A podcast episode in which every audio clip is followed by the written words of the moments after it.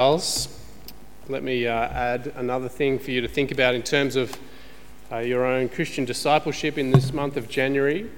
One of the things in 2021 we're hoping to do is to bring back some of our Glasshouse seminars in whatever format we're able to to promote uh, growth in Christian discipleship together as a church. I'm going to read this book in January called Taking God Seriously by J.I. Packer.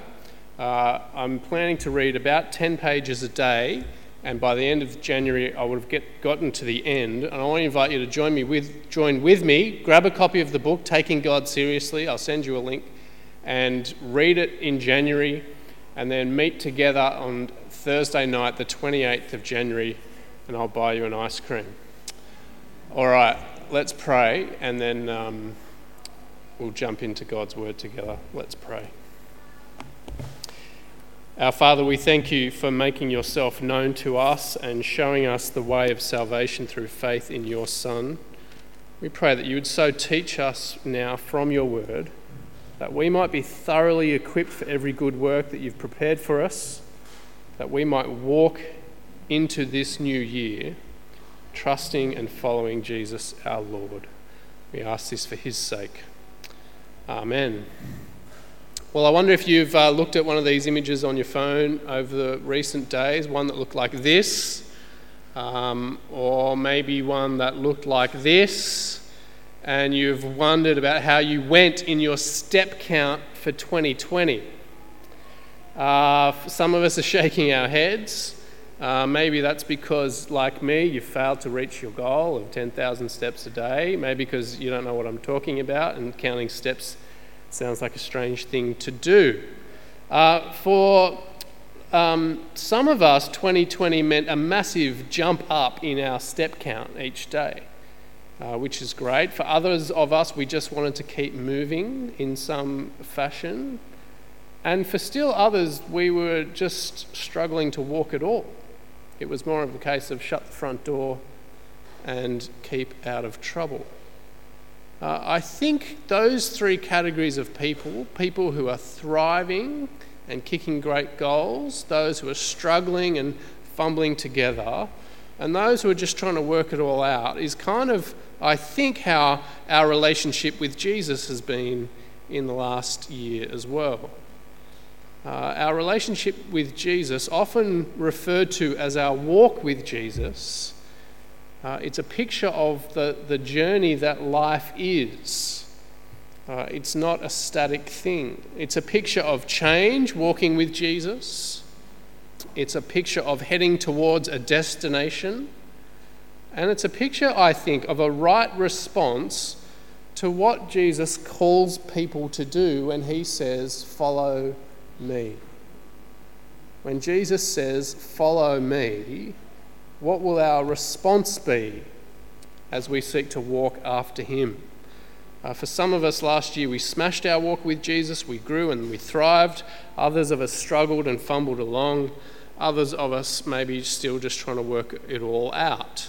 And so, like our actual step counts, uh, our actual fitness levels, we start a new year in all different places. Um, and that's okay. It's okay for us to all be at different places in our relationship with Jesus. That's what church is actually for. It's not for a whole bunch of people who are at the same point, who've got the same understanding, who have uh, known Jesus for the same length of time. Uh, it's for a whole bunch of different people at different points in their walk with Him, and we come together to help each other along the way.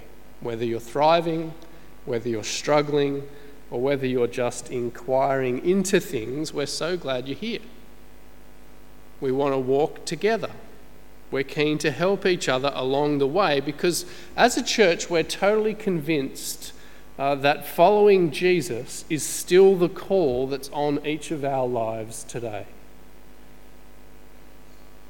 Following Jesus is still the call that's on each of our lives today.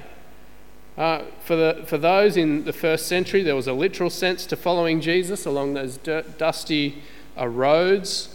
Uh, but following Jesus was always more than simply the one road and the one walk at the one time for that one group of people.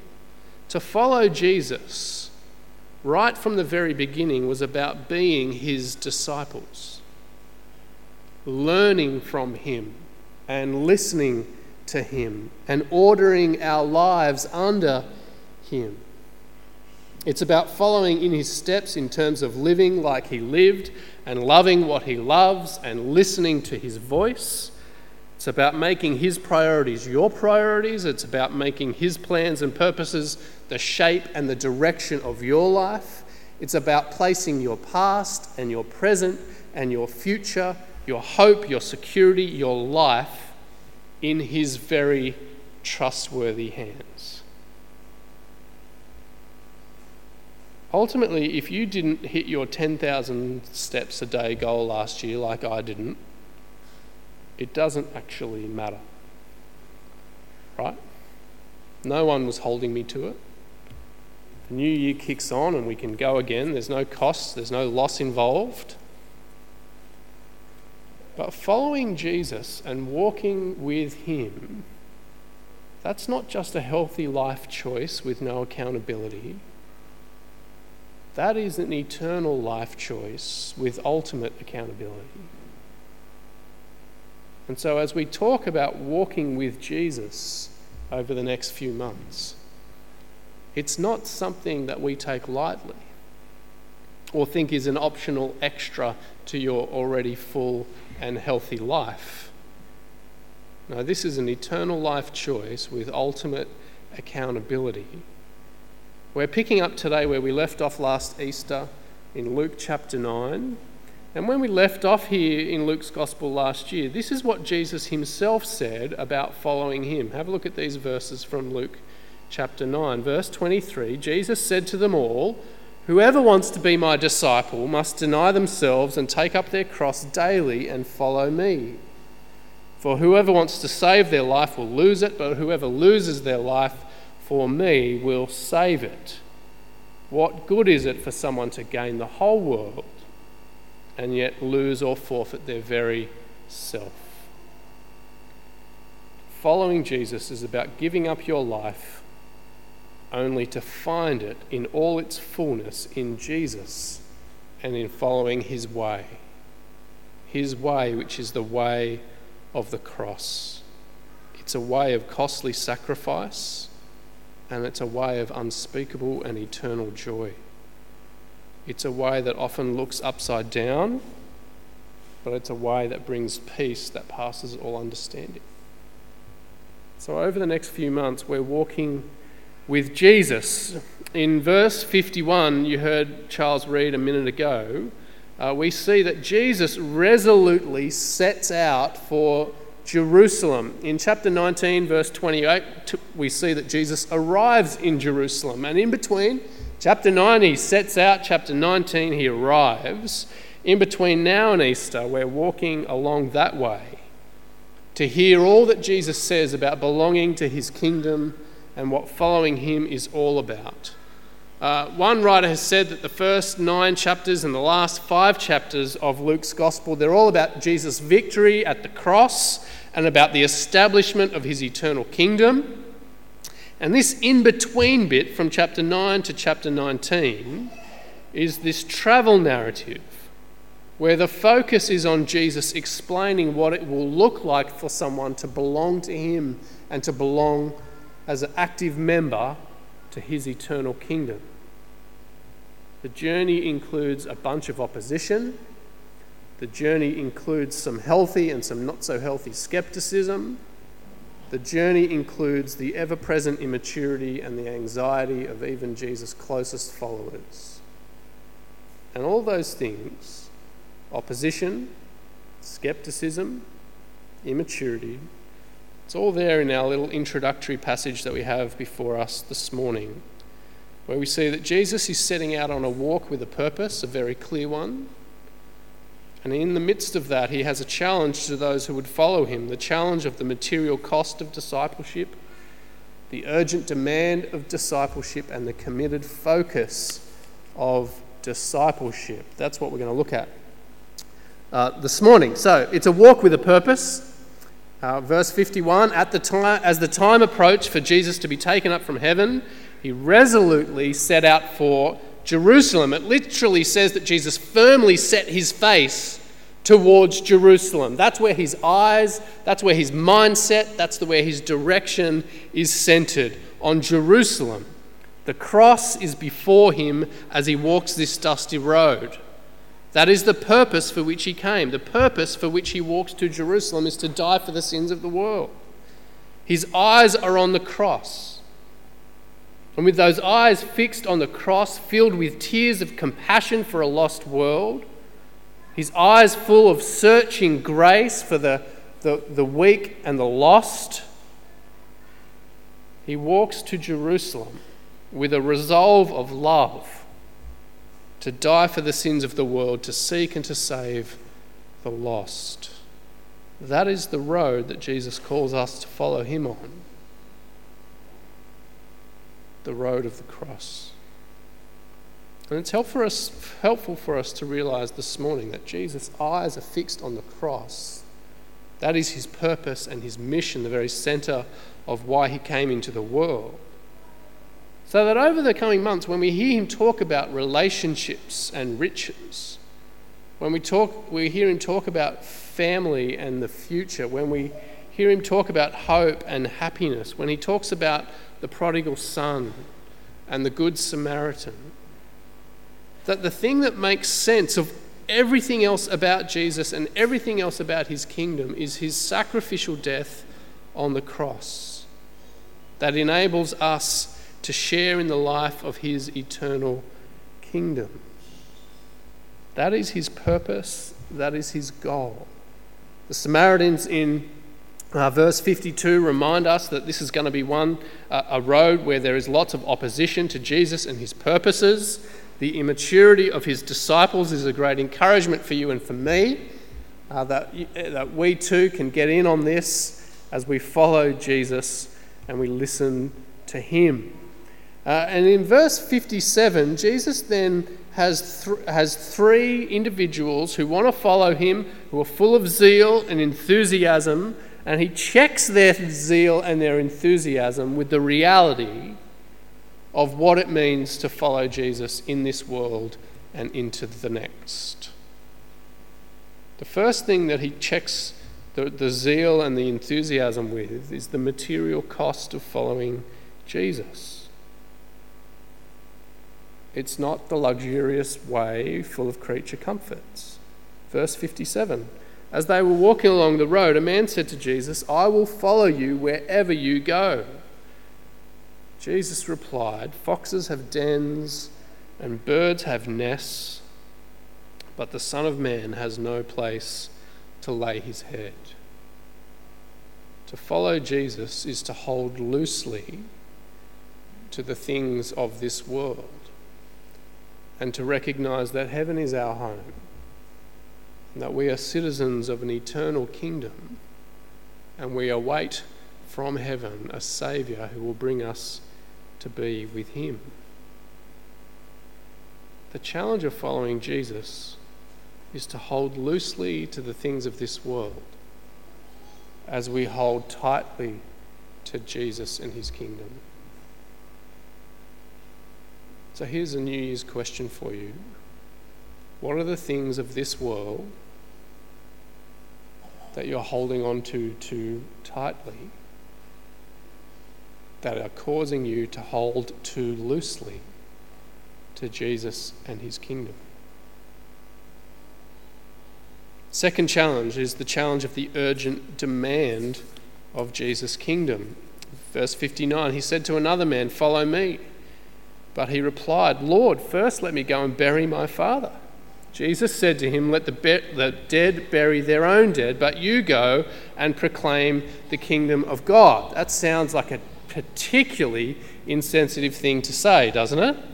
A particularly harsh thing to say. And how does that square with Jesus telling people that they need to, to, to uh, keep their responsibilities to their aging parents. It's an extreme point that Jesus is making where he doesn't seek to downplay the responsibilities of children to their parents, but is seeking to emphasize the urgent demand of proclaiming the kingdom of God.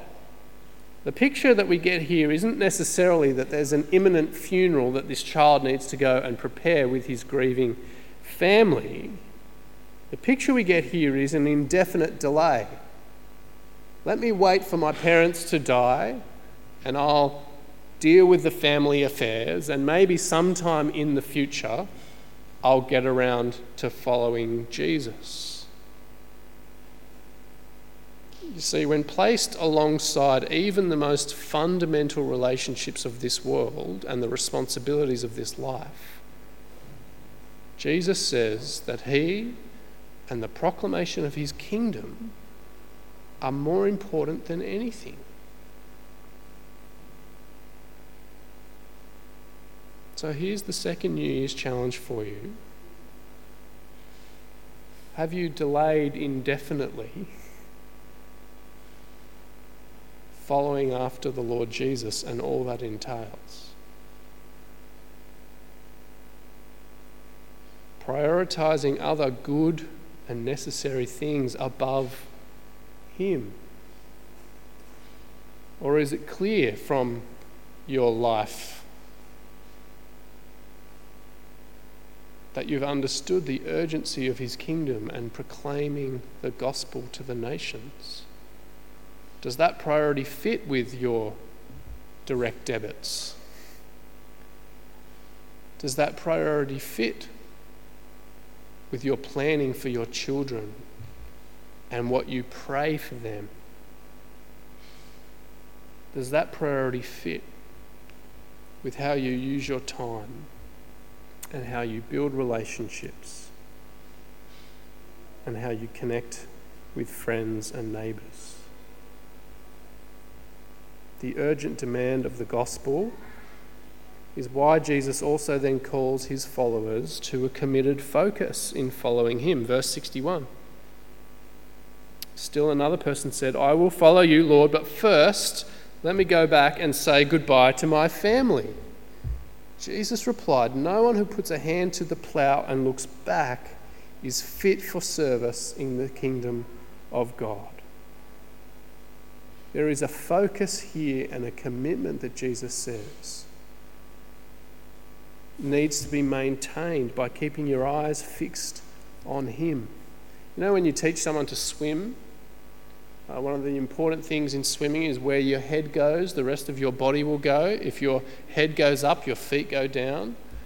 Where your head goes, your body goes. The same with teaching kids how to drive, right? Where your head goes, your, your body goes. That's what Jesus is talking about here with ploughing a field. If you don't keep your eyes fixed on where you're going as you drive the oxen, as you turn, they will turn. And you will not plough a straight field. Jesus says you need to put all those other responsibilities and distractions aside in priority sense, in commitment sense, in a focus sense, in order to follow Him wholeheartedly. Here's the New Year's challenge for you. Is that how you would describe your discipleship to Jesus? A wholehearted commitment and an undistracted focus. That's a challenging question, isn't it? I often say that sometimes we treat Jesus a bit like the coriander on your curry adds some texture, a little bit of flavour, but isn't really the substance of the thing. Uh, the one I was thinking about yesterday that we treat Jesus a bit like Cottee's ice magic on your ice cream. Totally awesome, but it's pretty good without it any, anyway. Do you think that about life? Jesus is totally awesome, but life's pretty good without him anyway. The challenge that Jesus lays down to us is that he needs to be the committed focus, the undivided priority of our lives and our discipleship to Him. And like He said at the beginning, this isn't an optional extra. This isn't a, a life choice that's healthy but you can do without. It's not coriander on your curry or ice magic on your ice cream. Jesus says, Whoever keeps their life for themselves will lose it. Whoever gives up their life for his sake will find it. Because it won't do you any good to gain the whole world and to forfeit your very soul if you're not trusting in Jesus and following him. So, if you're one of those people who's been thriving in your walk with Jesus this year, keep going. Don't turn back. Keep your eyes fixed on Him. If you're one of those people who's been struggling and fumbling along a little bit in the last year, now is a great season to prayerfully come back to Jesus, to listen to his voice, and to walk in his ways. If you're one of those people who's just inquiring into things and you're not quite sure where you stand with Jesus, hear from him today that he doesn't leave room for you to sit on the fence, but challenges you to make a call. And so ask your questions. Listen to him. Talk with me or a trusted friend. Make sure you do those inquiries. Because this is an eternal life decision with ultimate accountability. And Jesus says there is life and there is hope, there is joy and there is peace in Him and the kingdom that He came to establish. We'd love you to join us as members, as family, as disciples of Jesus. Let me pray for us. Our Father, we thank you for Jesus. We thank you that he is so clear, that he is so focused, that he was so compassionate and gracious, that he would lay down his life for us. Please help each of us to follow after him as disciples who are focused and committed, who are trusting and following him with everything we are and everything that we've got.